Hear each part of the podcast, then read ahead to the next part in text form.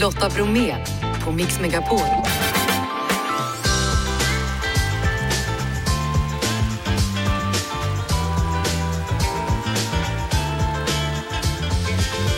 Hallå där och varmt välkommen in till oss denna torsdag. 100% julmusik och klappar utlovas. Krismöte i Gävle, bocken kan tas ner innan jul. Det gör de inte, men de har prövat i alla fall om det skulle vara möjligt. Ni får höra mer om en stund. Jessica Frey bjuder på julbord, biljetter till Peter Jöback i Helsingborg om du lyssnar noga. Och så bonus idag då, biljetter till Från Aladdin till Elsa. Det handlar om premiären på Oscarsteatern. Och så hörs vi en, hör vi en livslevande livvakt, men allt hade kunnat sluta fel. Redo Jeff? Ja. God jul Janne! God jul! Då kör vi! Han är livvakten som skyddat artister, högt uppsatta företagsledare och varit beredd att göra allt, men en dag utanför jobbet så attackeras han i en park och behöver själv få livvaktsskydd. Så välkommen till Karl Finnborg. Tack. Varför ville du bli livvakt? Ja, men jag trodde alltid att jag skulle leva på min sport och sen fick jag ledgångsreumatism och insåg ganska fort då att min kropp kommer inte klara av den tunga träning. Så jag fick bygga upp kroppen igen efter det och eh, jobba som personlig tränare. Och sen hamnade jag på Strandhotell Borgholm eh, en sommar och såg Kungens livvakt och där tändes en gnista. Då sa jag, det där ska jag vara.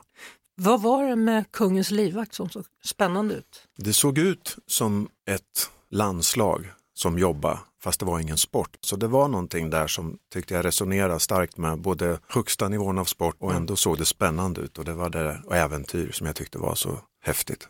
Så vilka människor är det du har skyddat?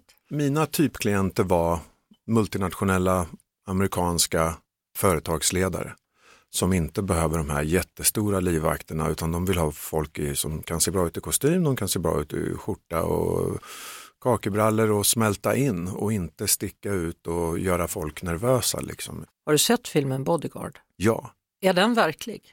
Till stor del så ja, det är den faktiskt. Den är ganska bra om man tänker på det här det enorma svåra avståndet mellan en livvakt och klienten. Att hålla sig personlig men inte privat och inte komma för nära. Och, och sen kan det nog påminna om när man bor med klient, för det gör man också ibland. Då är det ännu svårare att behålla det här avståndet som det är professionellt men de ska ändå känna sig väldigt bekväma med det. Men inte så pass bekväma så att man anförtror sig om privata saker för då blir det helt plötsligt en belastning. Så den balansgången är väldigt svår för, för många.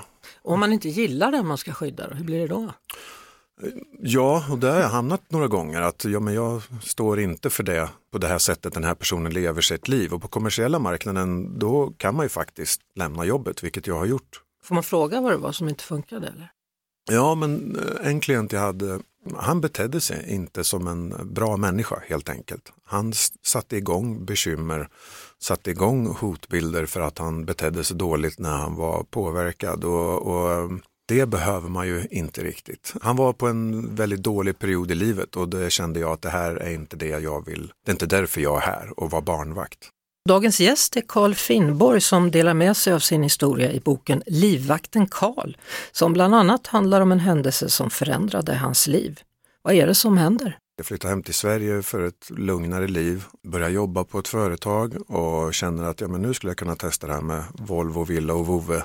Träffar en tjej, vi börjar dejta och sen leder det fram till ett möte i en park där jag går in med ett mindset att göra ett gott intryck på en person eh, som inte egentligen hade samma avsikt då utan det slutade med att det var, ett, det var några som hade blivit anlitade som eh, var där för att eh, skjuta mig då och sätta ett exempel att den här tjejen ska inte gå vidare.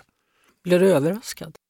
Jag var enormt överraskad. Jag var ju privata Kalle och inte alls eh, livvaktskallen på och inte meningen att jag ska ha den när jag var privat och slutade jobba två år tidigare. Så jag hade kämpat ganska mycket med att stänga av den delen av mig också för jag mådde inget bra i det. Och där är du i en lekpark med Ja. massa lekande barn dessutom. Ja. Kommer du ihåg någonting av? Ja, men jag kommer ihåg det mesta. Jag eh, ser en person som kommer upp eh, bakom mig på många meter och får väl den här intuitionen som eh, man får då att oj då, det här är ju för mig men det stämmer inte, det hör inte ihop. Och, han kommer närmare och när han är runt 10 meter så tar han fram en pistol och börjar skjuta mig.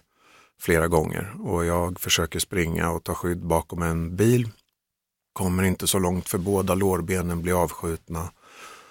Och sen får jag en till i knät så jag tror jag blir skjuten fyra eller fem gånger. Eh, skytten hoppar in i en bil och försvinner och sen så kommer ambulans och sen börjar hela den här andra resan då med rehab och rättegång och allt sånt där. Men förutom att du blir skjuten så får du frätande syra i ansiktet. Mm.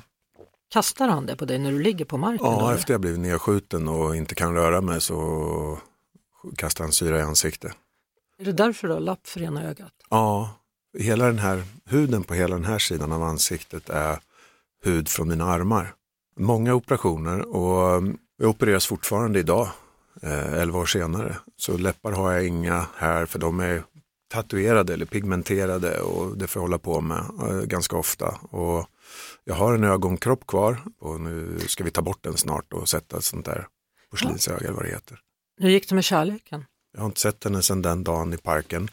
Jag göms ju undan, först sjukhus och sen en skyddsinsats och hon gömdes väl undan och så ny identitet och flytt och allt det där. Så vi fick en tele- jag fick en telefon av eh, polisen någon vecka efteråt och fick ringa och säga egentligen då att ja, det finns ju ingen framtid i det här så vi förstod ju båda att det var slut där och då. Vi hade bara dejtat i några få veckor. Men det var tufft att lämna den kontext som jag hade byggt upp i Stockholm igen efter jag hade kommit hem och träna på en klubb som jag älskar. Jag hade för ett, ett jobb som jag älskar och jag hade en kontext där i Solna där jag bodde som var helt fantastisk. Det var bland de bästa åren i mitt liv. Så det var tufft att släppa och börja om från början igen. Karl, där har du ju ett val att kämpa eller ge upp. Hur, hur nära var du på att ge upp egentligen? Det var jag inte. När jag vaknade upp första gången så satt min chef bredvid mig. Du sa direkt, fasen nu har du fått ordentligt med stryk och man, som, som gammal kampsportare är man van att få stryk så man, man får en ganska ödmjuk attityd till livet och det viktigaste jag ville det var att jag ska tillbaka. Jag ska tillbaka till mitt liv, till min kontext, till firman, min träning, till det fina liv jag hade byggt upp. Jag ska tillbaka till det. Det var den starkaste drivkraften. Och sen var det ju så finurligt att jag visste ju inte där och då att jag hade förlorat synen. Jag visste ju inte hur illa det var, utan det där kom ju sakta med operation 8, operation 15, operation 22 liksom. Okej, nej, vi kan inte rädda ditt öga. Då hade jag redan kommit en bit på väg med resten av kroppen och sett att ja, men det finns en framtid för mig och jag kan jobba, jag kan ta mig tillbaka. Liksom. Boken handlar inte bara om det som hände dig, Mm. utan det handlar också om förlåtelse. Vem är det du förlåter? Förlåta mig själv, oftast. Jag fick inte PTSD av det här. Men jag kan också ibland klandra mig själv att varför lyssnar jag inte på min intuition? För jag hade en intuition den dagen att det här känns illa och eh, man är påverkad. I den här påverkan som jag har att få lämna saker och bygga upp allting, lämna saker, bygga upp allting, lämna relationer så har jag nog kanske lite svårt att släppa närmaste, nära och kära in hela vägen för att jag har något sorts inbyggt försvar att hålla de jag älskar mest på lite avstånd tyvärr. Och det där kämpar jag hårt med att släppa in.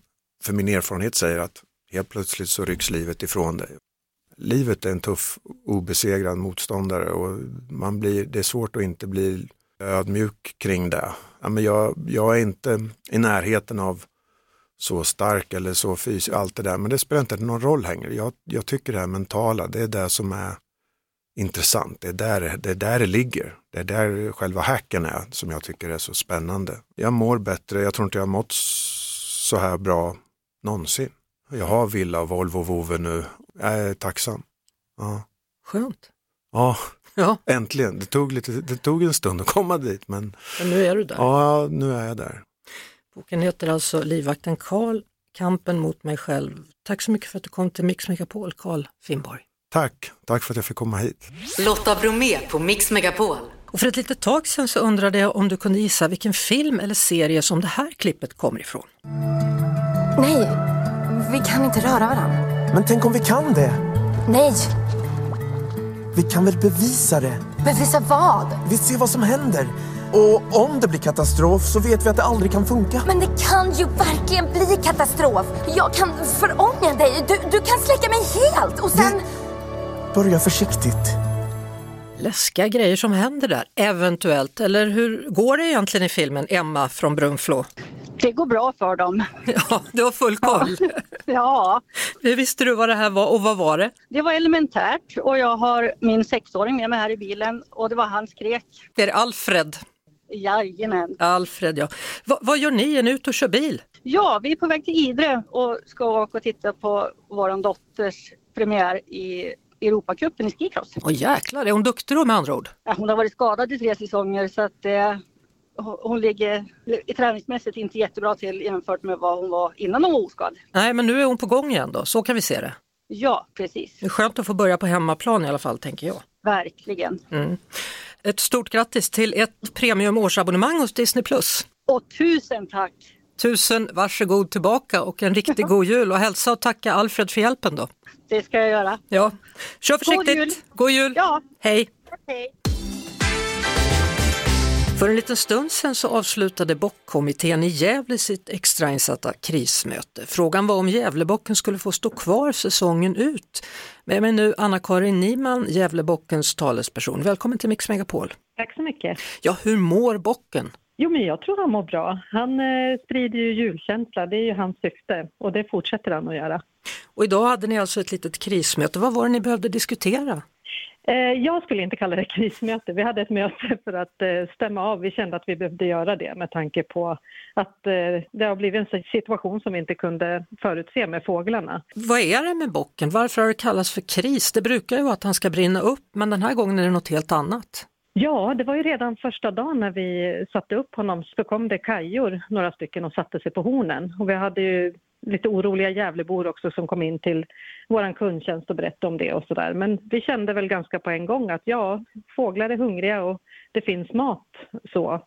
Sen blev det ju fler och fler kajor och då började vi fundera, ska vi eh, göra någonting åt det? Vi pratade med en fågelexpert. Vi funderar på, kan vi sätta ut någon annan mat som fåglarna tycker är godare till exempel? Men då skulle vi visst bara locka till oss fler fåglar, så då, då skippade vi det. Ja, ja, och så hade ni ett möte nu och får bocken stå kvar? jajamän, han får stå kvar. Och fåglarna som har flyttat in då, eller hittat mat där, vad gör man med dem? Ja, de får fortsätta. Jag tänker att det är naturens gång. Fåglarna är hungriga och det finns mat och det är inte så mycket vi kan göra. Eh, alternativet hade ju varit kanske att skrämma fåglarna men det känns ju inte som något trevligt julbudskap utan vi låter det vara helt enkelt. Men tänka sig att det blir lite omväxling då, nu handlar det inte om att tända eld och att den ska brinna upp utan nu är det andra saker som hotar den. Ja, totalt oväntat. Så hur lång tid har man på sig att se den i år? Ja, det, han kommer stå till 2 januari som planerat. Som planerat. Stort tack för att jag fick prata med dig Anna-Karin Nyman och faktiskt härligt att bocken får stå kvar då. Ja, men eller hur. God jul på dig! God jul! Hälsa bocken! Ja, det ska jag göra.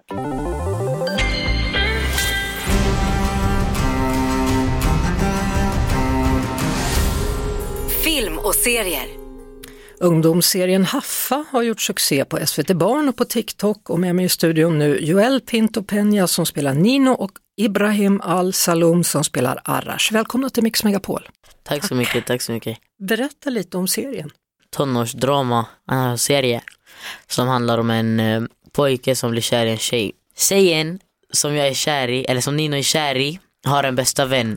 Och Nino och Arash lyckas filma när hon pussar um, Nors pojkvän. Och då blir det problem. Exakt, för vi pressar henne att eh, hjälpa mig att bli ihop med eh, Nor. Den har ju blivit väldigt stor på TikTok, är ni förvånade? Jag trodde faktiskt inte den skulle bli så här stor som eh, den blev. Alltså folk i USA har sett den. Jag blev faktiskt lite chockad alltså. Alltså det, har, det har gått typ en månad sedan eh, man släppte ut Haffa och så ligger den etta på SVT Barn. Och känslan då, vill ni göra någon mer serie eller? Ja, 100 procent. Lite allt möjligt, lite action, lite skräck. Inte skräck, nej inte skräck, inte skräck. För jag kommer bli traumatiserad efter alltså. Men så action, lite med drama kanske. Ja, jag- alltså jag håller med. Jag vill också ha lite mer action sådär. Så här är det ju, att språket är ju ständigt i förändring och ibland när jag sitter på bussen och hör lite yngre människor prata så är det inte alltid att jag förstår vad de säger. Eh, Kan ni hjälpa mig med några ord? För ni har ju många ord i serien Haffa. Ja, självklart. Då börjar vi med den här då. Benim. Jag Ja, det betyder jag. på turkiska. Turkisk slangord.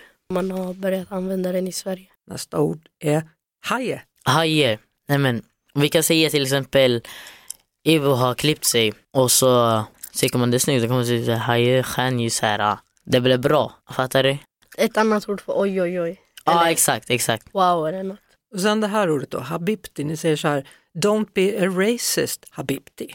Don't be racist betyder ju var inte rasist. Och sen habibti är så här älskling fast till tjejer på arabiska. Okej, så det är typ som habibi då. Ja, fast till tjejer. Ett annat ord är dräng. Dräng, det är ett annat ord för, hur ska jag säga, tönt. Alltså att eh, om eh, vi säger du, du gör något skämmigt så kan man säga så här, din dräng, sluta skämma ut dig. Exakt. Det är inte något så här, Fult. det är inte så här något jättesnällt att säga. Men det, man menar inte något, alltså ibland menar man ingenting med det heller. Man kan eh, skämta lite så här. Man kan säga det till sina vänner. Och sen finns det någonting som heter att göra harakat. Kaos. Han ska göra kaos med Det kommer bli problem med det. Och nästa ord är misken. Miskin.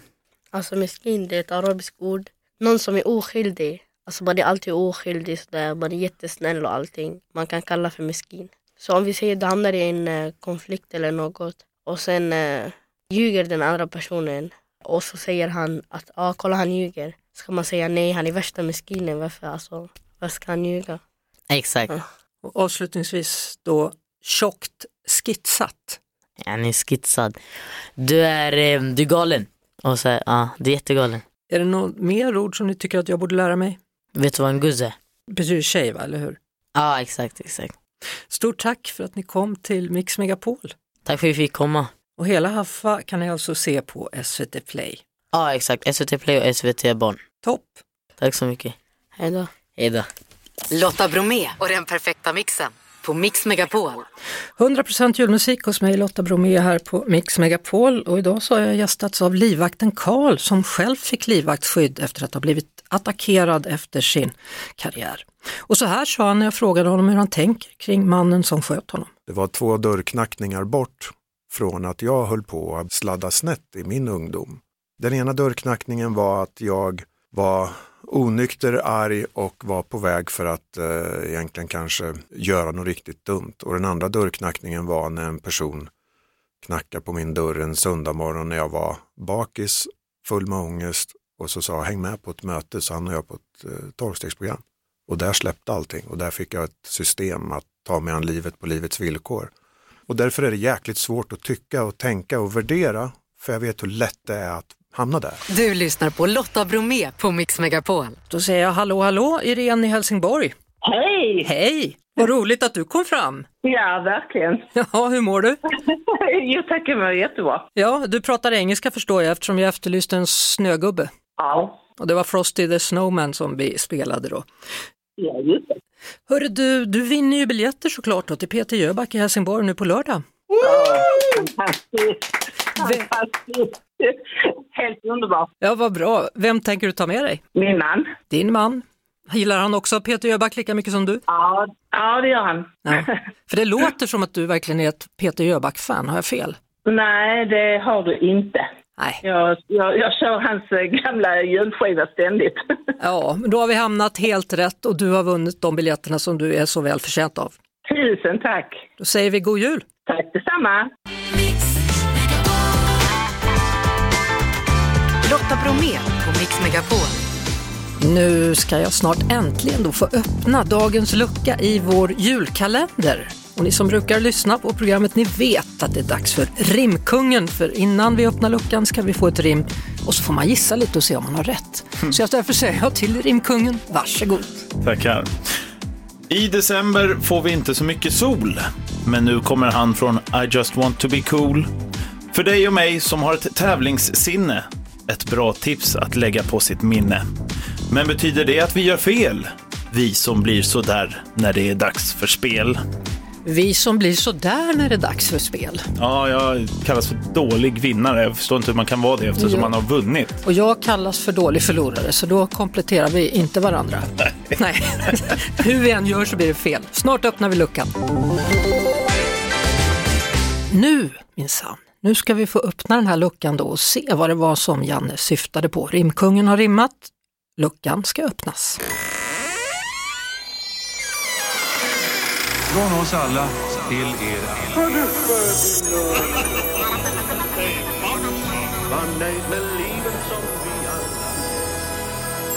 Och i den här luckan då hittar vi Joel Adolfsson från I just want to be cool som ska göra Från Aladdin till Elsa här i slutet av december. Hallå där! Hejsan hejsan! Hur julig är du?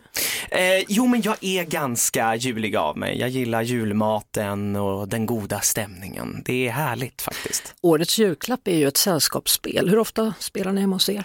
Jo men det är ju varje jul och eh, det slutar ju alltid med att eh, jag förlorar eh, och blir ganska irriterad, arg och sur. Men eh, ja, i år kanske i året jag vinner så att eh, vi håller tummarna. Vad har du för hälsning till våra lyssnare? Ja men alltså ta allting med en nypa salt, det spelar inte så stor roll. Jag, jag, jag vill ändå inte vinna, så kan man tänka. God jul då! God jul!